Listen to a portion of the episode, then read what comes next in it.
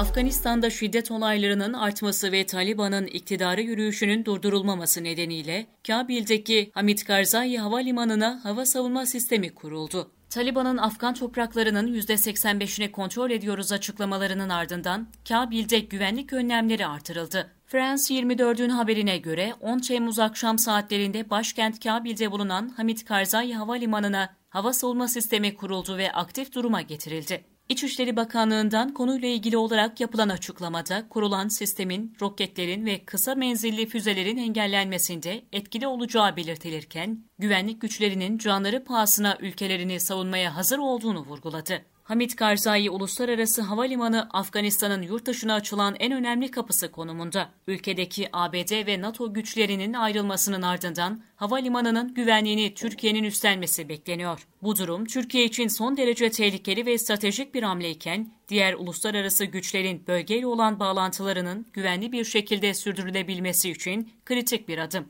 Afganistan'da gerçek gücün sahibi durumunda olan Taliban'ın, Türkiye dahil hiçbir yabancı ülkenin postallarını ülkede görmek istemediklerini açıkça belirtmelerine rağmen, taraflar arasındaki müzakereler nihai bir karara bağlanmış değil.